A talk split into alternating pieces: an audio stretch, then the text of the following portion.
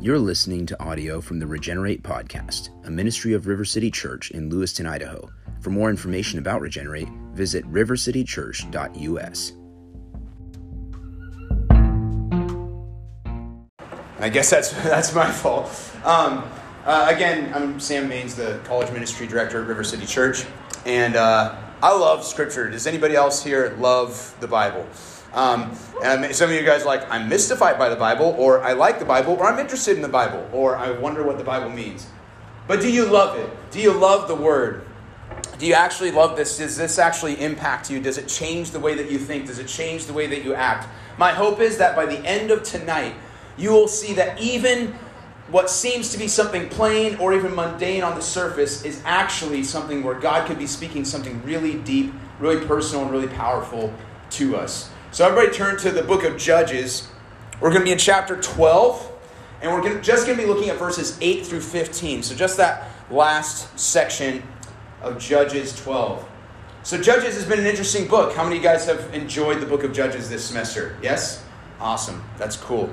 Um, and also, I want to remind you guys too. We do we do have a podcast available wherever you wherever you get your podcasts. We record each of these sermons. We post them. So if you want to go back and listen to it again or, or show it to a friend or whatever, then you can go ahead and do that. The Regenerate podcast, wherever you get your podcasts. But we're going to be um, we're going to be learning about three different judges, not one, not two, not four, but three judges um, in Israel's history. Now remember, we're talking about ancient Israel's history. And the reason this section of history is recorded in the Bible, the reason that the book of Judges is important, is because God was at work at the time. He was at work through the people of Israel, uh, and He's sanctifying them. He's shaping them into the people He wants them to be so that He can deliver a promise that He gave to their ancestor Abraham. He told Abraham, I'm going to bless the entire world through your offspring. So he's bringing them through this process. And in relationship with these people, God the Father is changing and, and molding them into, uh, into the kind of people who are prepared for the Messiah. And it's, that's, that's what everything is leading up to. And so every image that you see in Judges uh, of a good leader, every image that you see of, uh, of God's love is actually just a precursor to God's Son showing up sometime later. Over, uh, we're talking like hundreds of years later. And last week we learned about Jephthah. You guys remember, remember Jephthah last week? We learned about how, you know, he's mentioned in Hebrews 11 as a hero of the Christian faith, which was really weird because when you read his story at first, you think, oh my gosh, he sacrificed his own kid. Like, that's awful, right? But we learn about what a whole sacrifice is. And it's not necessarily putting your kid on an altar to burn him, but it actually is about giving them up to God and his purposes and offering their life as a whole offering. And we learned actually how Jephthah was neither killer uh, nor fool. He was actually a hero in God's eyes. And that's why he's celebrated as such in Hebrews 11. Uh, but tonight we're going to be uh, uh, in our series Rebel, Repent, and Repeat. Everybody say rebel. Everybody say repent. Everybody say repeat. That's the book of Judges. As in as we go through this, what you're going to see is some leadership. Somebody say leadership. leadership. Now, leadership is a buzzword. It's very cool. A lot of people like leadership. There's, there's conferences for leadership. There's, there's uh, books on leadership. Has anybody ever read a leadership book? I did. I suffered through it, and I, I, I can't do it. I, I realize I'm, I'm not one of those people. I'm not like, I get so jazzed about leadership and stuff, and I'm just like, I don't, I don't know. I think I feel a little bit like my grand, uh, grandpa. He was, uh, my, my grandfather was a, um, uh, he was a, he, an executive for the Western branch of Whirlpool. You know Whirlpool, the company, that they the appliance company, so like your washer, dryer, that kind of. So he used to run like the entire Western United States branch of that company, and uh, so and he was famous though in his staff meetings. He would say, my grandpa Walter, he would say, uh, people would say, "Hey, well, I got this idea," and then they would like talk to him about it, and he'd say, "Well, just do it." He'd say, "Well, don't don't talk to me about it, just do it." And so when Nike came out with that phrase, just do it, you, you, you've seen the, the Nike stuff. That all, I guess everybody on his staff showed up at a staff meeting with one of those uh, T-shirts on. And he thought it was pretty hilarious. So just do it, just do it. So I've never been one to be like, oh my gosh, leadership, leadership. I'm more like, I don't want to talk about it. I, like, if you want to be a leader, cool, just do it. And tonight we're going to be learning about some people who just did it. And their stories are short and they might even seemingly be insignificant but we need to recognize what 2 timothy 3.16 says which is that all scripture including this is god breathed and it is profitable for us. Every word that is written in Scripture is profitable for you. It will build up your strength in your spirit. It will speak to you. It will be God's way of communicating with you, and it is something that's going to encourage you in your walk with Him. So, uh, let's talk a little bit about leadership. First, we're going to let's stand as we read Judges chapter 12, verses 8 through 15. I'm reading out of the English Standard Version. But of course, you can read out of, uh, there's several good translations out there, but this is what we're reading from tonight. So this is uh, after Jephthah's time, and it says this, uh, verse 8. And actually, you guys, if you guys could read along with me, let's all read together. Ready? And if you stumble on a name, just kind of go, um, because, like, uh, or just say, you know, Luke Skywalker or something. Anyway, um, Judges chapter 12, verse starting in verse 8, 3, 2, 1, go. After him, Ibzan of Bethlehem judged Israel. He had 30 sons and 30 daughters he gave in marriage outside his clan, and 30 daughters he brought in from outside for his sons. And he judged Israel seven years. Then Ibzan died and was buried at Bethlehem. After him, Elon the Zebulunite judged Israel, and he judged Israel ten years. Then Elon the Zebulunite died and was buried at Aijalon in the land of Zebulun. After him, Abdon the son of Hillel the Pirathonite judged Israel. He had forty sons and thirty grandsons who rode on seventy donkeys, and he judged Israel eight years. Then Abdon the son of Hillel the Pirathonite died and was buried at Pirathon in the land of Ephraim in the hill country of the Amalekites. This is God's word. Let's pray. Holy Spirit, we invite you into this room tonight to speak to us. We're ready to hear. We're ready to be changed. We're ready to experience you. So, God, let this word sink deep into our hearts. Teach us, Lord, through this about what leadership looks like from your perspective versus ours. God, we pray that the that the these uh, people who are listed here, that their lives would not go unnoticed, that the words of Scripture would not go unnoticed by us, but rather that they would impact us, God. And let us not be hearers of the word only, and so deceive ourselves, but let us be doers of the word, as it says in James. So, God, I give you my voice tonight. I give you my thoughts, my feelings, God. Let my let the words of my mouth and the meditations of my heart be acceptable in your sight, O God, our strength and our Redeemer. And everybody who trusts in Jesus said, have a seat. Amen. So, uh, it's been interesting. In the book of Judges, you'll notice that some stories are longer than others, right? In uh, the book of Judges, actually, uh, what's, what's interesting is we, we learn that there's actually six what we call minor judges in the book of Judges. Uh, there, and according to the Lexham Bible Dictionary, the minor judges mentioned in the book of Judges, uh, that's, that title is only indicative of the brevity of their appearance in the biblical narrative. It's not that they weren't important, it's not that they didn't do great things, it's just that their story was like this long. Now, now you might think, wow, they must not have been that important. But honestly, if I ever made it into the Bible, like I would feel pretty dang. If I made it into a genealogy, I would be pretty psyched about that. Just to have your name in there that people are going to read for thousands of years. Of course, I know who knows if these people are actually even aware of that. But um, what's interesting though is there's now when we look at this and at first glance, you might look at this and just go, well, these are three random dudes who led Israel. But actually, when we look at it and you compare it, especially you compare it to the previous stories we've read, we read about Ehud, we read about Gideon, you know, we read about Deborah and Barak and, and Jael and all them. When you read those stories and then you compare it to this, there's some very, very important things to take note of.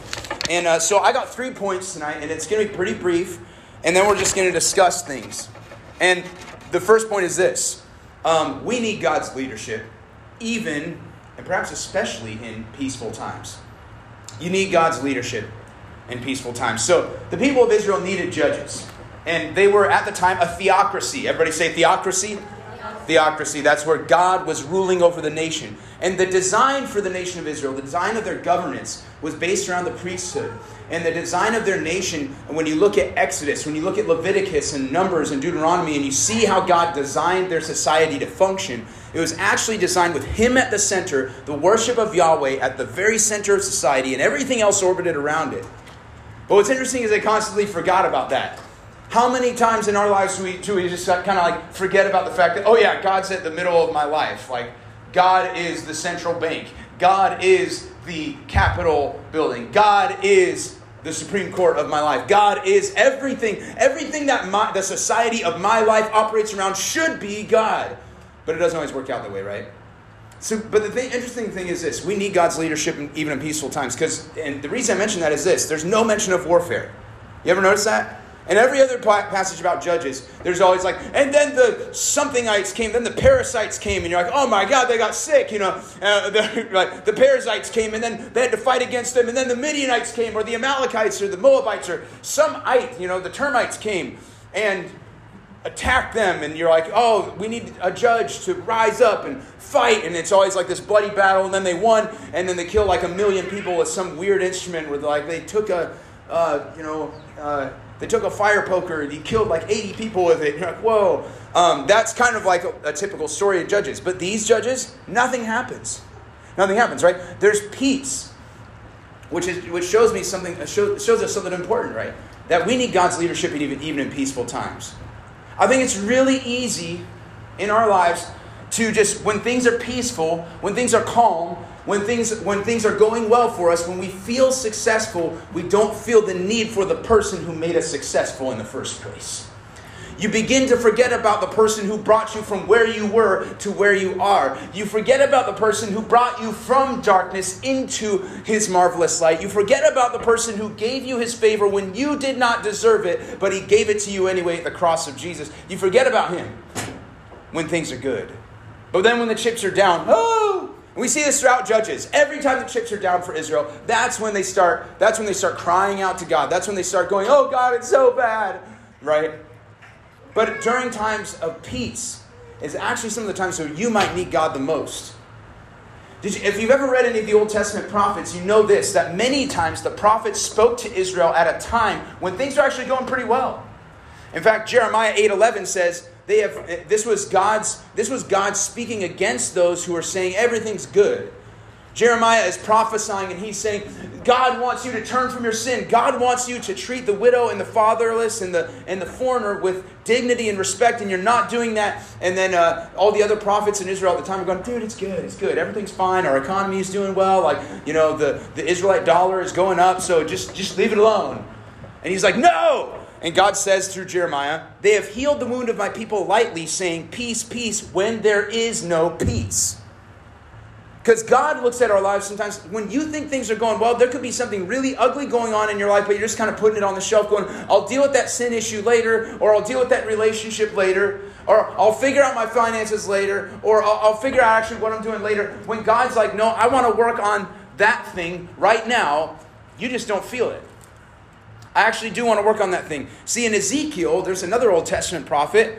He actually spoke, he, he also spoke to this issue, and he said, God said through Ezekiel, My hand will be against the prophets who see false visions and who give lying divinations. They shall not be in the council of my people, nor be enrolled in the register of the house of Israel, nor shall they enter the land of Israel. And you shall know that I am the Lord God precisely because they have misled my people, saying peace when there is no peace, and because when the people build a wall, these prophets smear it with whitewash. See, peaceful times can sometimes be the most deceptive. Peaceful times can be the times when we're like, oh, well, I don't need, I don't need the good shepherd to lead me. I don't need community. I don't need to talk to anybody about what's going on in my life because I don't feel depressed right now when I feel depressed, then I will get help. Because we often operate as if the way we're supposed to live our Christian life is you wait until you feel like you need help, right? And then you go get it. When God says, No, I, that's why it says in Psalms that He is an ever present help in time of need. He is always present, and the reason He's always present is because He always needs to be present. You need help. I need help. Way more than I or you are willing to admit. So we need God's leadership even in peaceful times because that can be the time that is most deceptive. All three of these judges arose during peaceful times. There's no record of any warfare, there's no record of any violence that happened during their during their rule. But God still needed to raise up judges because why? Because there's all kinds of things happening. There's, there's decisions that need to be made. There's disputes that have to be settled. There's legal cases that have to be looked at. And so these judges are the people that people need to bring their needs to. God understands this, and so he's, he's like, we need, you need leadership even in peaceful times. We need leadership in peaceful times. Many times, when it comes to lead, uh, when it comes to um, uh, leaders, and especially like in church life, for many of us who are Christians, we're like, also, you know what? I will become part of a local church, or I will, I will submit to the leadership of a church when I feel like I need to. But right now, I'm good. I'm good. I don't need anybody in my life. I'm good. I got my Zoom meeting every week with so and so, and I've got my class, and I've got my. You, you've got like a few different things around you, and so you say, I'm good. But the moment that you start saying you're good, you need to consider are you really good? Because God work it may be asking you some questions that you're not willing to address during a time of peace in your life. Second thing it, that we can see in this is that we need leaders from different tribes. We need leaders from different tribes. So um, the uh, the Yale Bible Dictionary uh, um, basically says, or says this: the Book of Judges appears to be structured, in, at least in part, by the idea that each of the tribes had at one time or another produced a leader who judged Israel. Whereas Elon of Zebulun comes next, Ibzan was possibly regarded as a leader who came out of Asher. Now you're, you're like, what? What's the what's the big deal about that? You need to remember that the uh, nation of Israel was divided into twelve tribes. Okay, they were all descent. There was these twelve brothers, and all the nation of Israel is descended from them. And so each of the judges actually comes from a different tribe. So Ehud was a Benjaminite, Gideon was from Manasseh, Jephthah was from Gilead. But what's interesting is like actually just before this, we read the tail end of Jephthah's life, and we learn about a civil war that broke out uh, between Gilead, where Jephthah was from, and those were the tribes on the uh, eastern side of the Jordan River. There was a war that broke out between them and Ephraim on the western side of the river, and thousands of people died because of tribalism. They were so fiercely uh, defensive of themselves that they were not willing to work together with other people who also belonged to God in order to get the kingdom ready for the king to arrive. Hello? How many times? Uh, uh, uh tribalism is some, one of the things that can, that can kill God's kingdom work. So many times, and we need multiple voices. It was interesting because for me, I grew up, I don't, know, I don't know what your church background is like. I grew up charismatic Christian. Okay, what that means is we were swinging from the chandeliers, everybody speaking in tongues and rolling around and frothing at the mouth and like jumping up and down and stuff. And like some of you guys, like that sounds terrifying. And nobody was frothing at the mouth. I, am kidding. That guy was having a seizure. We found out later, but uh, it's a joke. He's no, nobody had a seizure. Um, but in my church, it was pretty. It was it was very exciting. So when kids told me like other kids like I don't like going to church. Church is boring. I'm like, what church do you go to? Because in our church, let me tell you Church is rocking. Like there's we got rock and roll worship. We got we got preachers who are like passionate. We got people who are getting slain in the spirit, who are experiencing the power of the Holy Spirit firsthand. And later on, of course, I was like, you know, I realized was, some of that was weird. People just looking for an excuse to be weird. But also, but some of it was legit. Like God was really moving. However, I kind of grew up in this idea that, like, well, that's what church is supposed to be, right? And, and there's no other way around it. And then I went to seminary. so um, I went to Western Seminary in Portland, Oregon. Shout out to Western Seminary. And um, they, uh, one of the things that, I, that really opened my eyes was that I got to meet with, um, with uh, mostly dudes from other churches that were completely different from me. So it was like, I, one guy's like, I was raised free evangelical. Another guy's like, I was Reformed Baptist. Another guy's like, I, am Anglican. Another dude is like, I, I was raised Catholic, but now I'm. Yeah. And so, like, all these different traditions, and you realize we all worship the same God, we all serve the same Jesus, and yet all of us have, like, these totally different methodologies of how we come about it.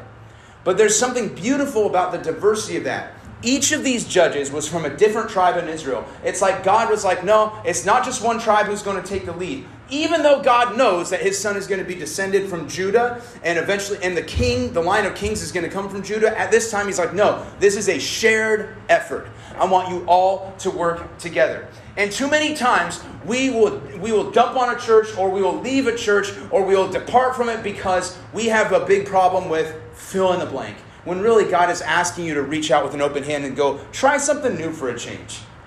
Yeah, I found, I found like I like lately I've been thinking like some of you guys are like, oh no, he's getting religious on us. But I'm I'm gonna say it anyway. Like I've thought been thinking about things like I my background, we did not value tradition very much.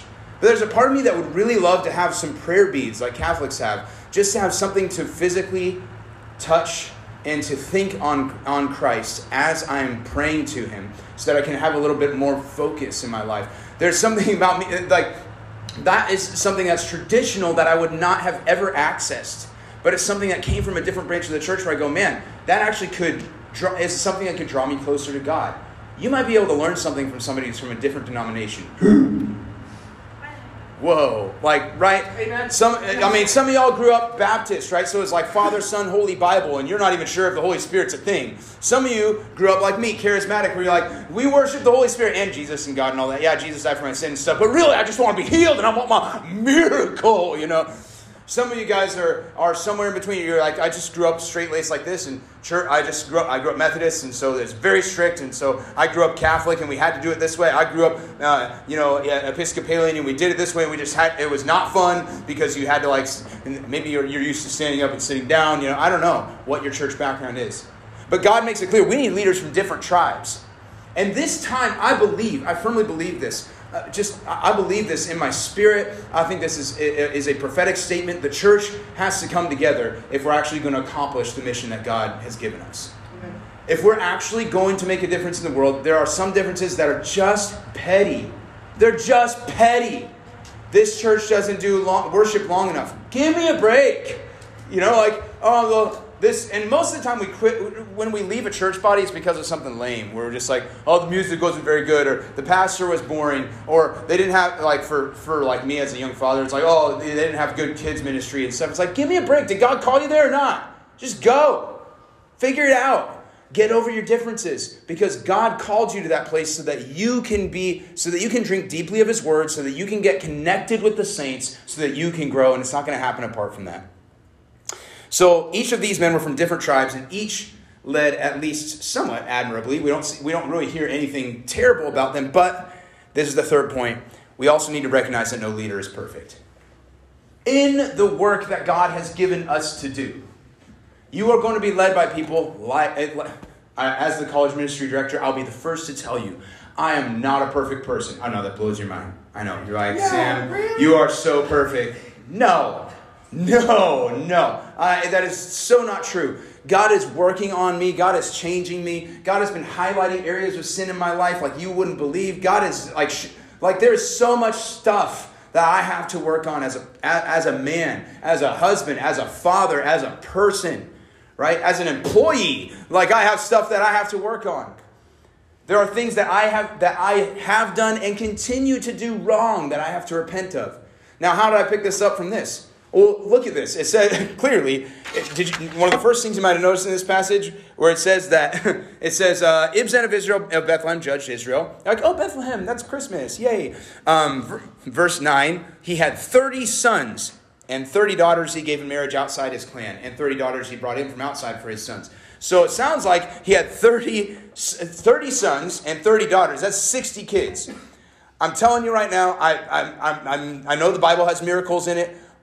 But I, I, can almost guarantee that was not one woman who gave birth to like 60 children. That is just not possible because children don't grow that fast. Even Jesus grew, as far as I know, at a normal rate when he was in Mary's womb. So there's no way that he gave birth, to, that one woman gave birth to 60 children, which means he was in a polygamous relationship or several polygamous relationships. Same thing, skip, skipping down to uh, uh, verse 14, it says, Abdon, the son of Hillel, the Pirathonite, judged Israel. So Abdon also had 40 sons and 30 grandsons who rode on 70 donkeys, and he judged Israel eight years. Um, and so what's interesting about this, we have these judges who have big time problems with understanding what marriage is supposed to look like, right? You got polygamists and uh, they cle- so Ibzan and Abdon at least clearly practice polygamy, which is uh, which we learn later is forbidden in the New Testament. Now, why, it, later on in the New Testament, in Ephesians 5 31 through 34, it says, Therefore, a man shall leave his father and mother and hold fast to his wife, and the two shall become one flesh. This mystery is profound, and I am saying that it refers to Christ and the church. And then uh, 1 Timothy 3 2, the Apostle Paul says, Therefore, an overseer he's talking about those who lead in the church, must be above reproach, the husband of one wife, sober minded, self controlled, respectable, hospitable, able to teach. So what we learn here is that these guys didn't actually get the blueprint of like God's like, hey, remember back in the garden when I created Adam and Eve? You notice that I didn't make like Adam and Eve and and, and Amy and Abigail and you know like I didn't make like a bunch of different people. I just made one woman and one man, and that's actually the blueprint that I want. And anytime you read about polygamy in the Old Testament, it never turns out well. Like the, one of the most popular ones, of course, like one of the first most notable ones is Jacob, and when he gets a wife, and then he's not happy with her because he thinks that she's ugly, so because he wanted her sister, but her his father-in-law tricked him, and it was this horrible mess, super messed up, puts the fun in dysfunctional kind of family. Um, in in this story, though, what we learn is that these these judges were polygamous. They were not perfect. But they led Israel through a period of peace, and that was, and this is like a, a little breather that we get. Because pretty soon, in the next few chapters, Israel's going to get back into it again. There's going to be more conquest, there's going to be more bloodshed, there's going to be more difficulty for Israel, and it came after a period of peace. But God was raising up these leaders, and, we, and God was raising up these judges so that Israel could still be guided, even when things seemed to be going well. So he's saying, uh, and then we also know that Ibzan, he married off his, his daughters to people outside of his tribe. Now, there's nothing wrong with that according to Mosaic law, according to Jewish law. However, what he was practicing was something that pagan cultures practiced, which is you give your daughter in marriage to somebody who, who you want to be allied with, so that way this marriage kind of seals the deal. And so he's using women as a, uh, like using women, using his daughters uh, as kind of like objects to secure a deal rather than treating them as human beings, you know. And I'm not saying it's like, oh, it's got to be all about love. But what I am saying is that um, he's using his daughters in a way that the rest of pagan culture did. And so we have these judges who are imperfect. And guess what? The world is full of imperfect leaders. The Spirit, and, and, I would love to tell you that whatever church you end up being a part of is going to have a perfect leader, a pastor with a perfect record, who's going to have, who's, who's going to be like, you know, and, and we see it all the time. We see images of, of pastors who have everything right, who seem to have everything right, and they're shredded and they're on Instagram and they have the coolest posts and they have like great quips and sayings that you can say, you know, like, man, this person is so great. But then it always destroys people when you see them fall from grace because we put so much pressure on them and turn them into celebrities. And then when we, then when they fail, we go, "What happened?" Well, it turns out they were a sinner like you. Shocker, right? We put too much weight on people. We put too too much weight on leaders. Ultimately, these judges were only here because there is one perfect judge, and his name is Jesus. It says in 1 Timothy 4 1 through 2 that he will come to judge the living and the dead. And you're like, I don't like the sound of judgmentalism. You got to pull back for a second. Judging means determining what is right and wrong. If the person who's determining what right and wrong is invented right and wrong, like he understands that he invented that definition, then he alone is able to determine what's truly right and what's truly wrong. Furthermore, he is able to punish not with cruelty, but with justice and to say, this is the co- proper consequence for this, and this is the proper consequence for this. As human beings, we tend to give people more than they deserve, but not God. God is not like that. See, at the end of the day, these judges, these three, as insignificant as they may seem, I think there's actually a, a, great deal of significance because God was raising up judges during a period of peace. God wants to work on you right now. You might be in a period of peace, but God wants to, can I tell you something? God wants to work on you right now because you have no idea what's coming down the pipe of life. But when it hits you, what are you going to be rooted in? Not only that, but these, these judges also um, came from different backgrounds, different tribes in Israel. What other people do you learn from? Do you only learn from people in your circle? Do you only listen to podcasts from your denomination or from, from the people that you really like? Do you, do you only listen to, to teaching from a certain circle of people and you never branch out? Also, and then also, do you, what do you expect of leaders? Because I think a lot of times when it comes to how we function as Christians, we expect a lot of leaders and we talk a lot about leadership and what it means to be leader and leader, leader, leader, leader, leader, leader. When Jesus said that he came to serve. In fact, it says that he said he came to be the servant of all. So he, he told his disciples, I know that those people out there in the world, they say that you, that you, he said, you know that those who are rulers of the Gentiles lord it over them, and their great ones exercise authority over them, but it shall not be so among you. But whoever will be great among you must be a, a servant of all. And whoever will be first among you must be slave of all. For the Son of even the Son of Man came not to be served, but to serve, and to give his life as a ransom for many. Jesus is the perfect judge. You know why? Because he made himself small on our account. And he experienced the judgment that we deserve. He experienced the judgment that your sin deserves. He took that upon himself. And until that grips you, you're always going to look at leaders unrealistically, and you're also going to look even the, at the idea of God being a judge as something that's negative, when actually it's the most beautiful thing in the world. I don't want anybody. I know. I, I know this. Maybe this is bad, but I'm going to quote Tupac here. Only God can judge me, right? Like I would eh, like because of Jesus, I'm okay with that saying. But can I tell you something? If you don't have Jesus, like if like, and I, I kind of doubt that Tupac did. If Tupac actually knew what he was saying when he said "Only God can judge me," he would have been terrified because it is a terrifying thing to fall in the, into the hands of the living God. But when you're safe in the arms of Jesus, the ultimate leader who came to serve you. And it like, makes a lot more sense. So, um, amen. We good? Okay, so let's get into let's get into our questions tonight. The first one is what was confusing about this week's reading. Number two, where do you see the gospel in this week's reading? And yes, you can pick from the verses that came before this as well. Now, here's the third question, uh, and I didn't really touch on this a whole lot because I want to discuss it really. How has the church both understood and misunderstood leadership and how have you seen that in your life? How has the church both understood and misunderstood leadership? And how have you seen that in your life? Good? Let's go ahead and split up into our regroups. Thanks for listening to this week's sermon from the Regenerate podcast. And if you enjoyed our content, please feel free to subscribe. If you have any questions or would like to send us feedback, send us an email at regeneratelcsc at gmail.com. We'd love to hear from you. Regenerate, changing the world for Jesus, one person at a time.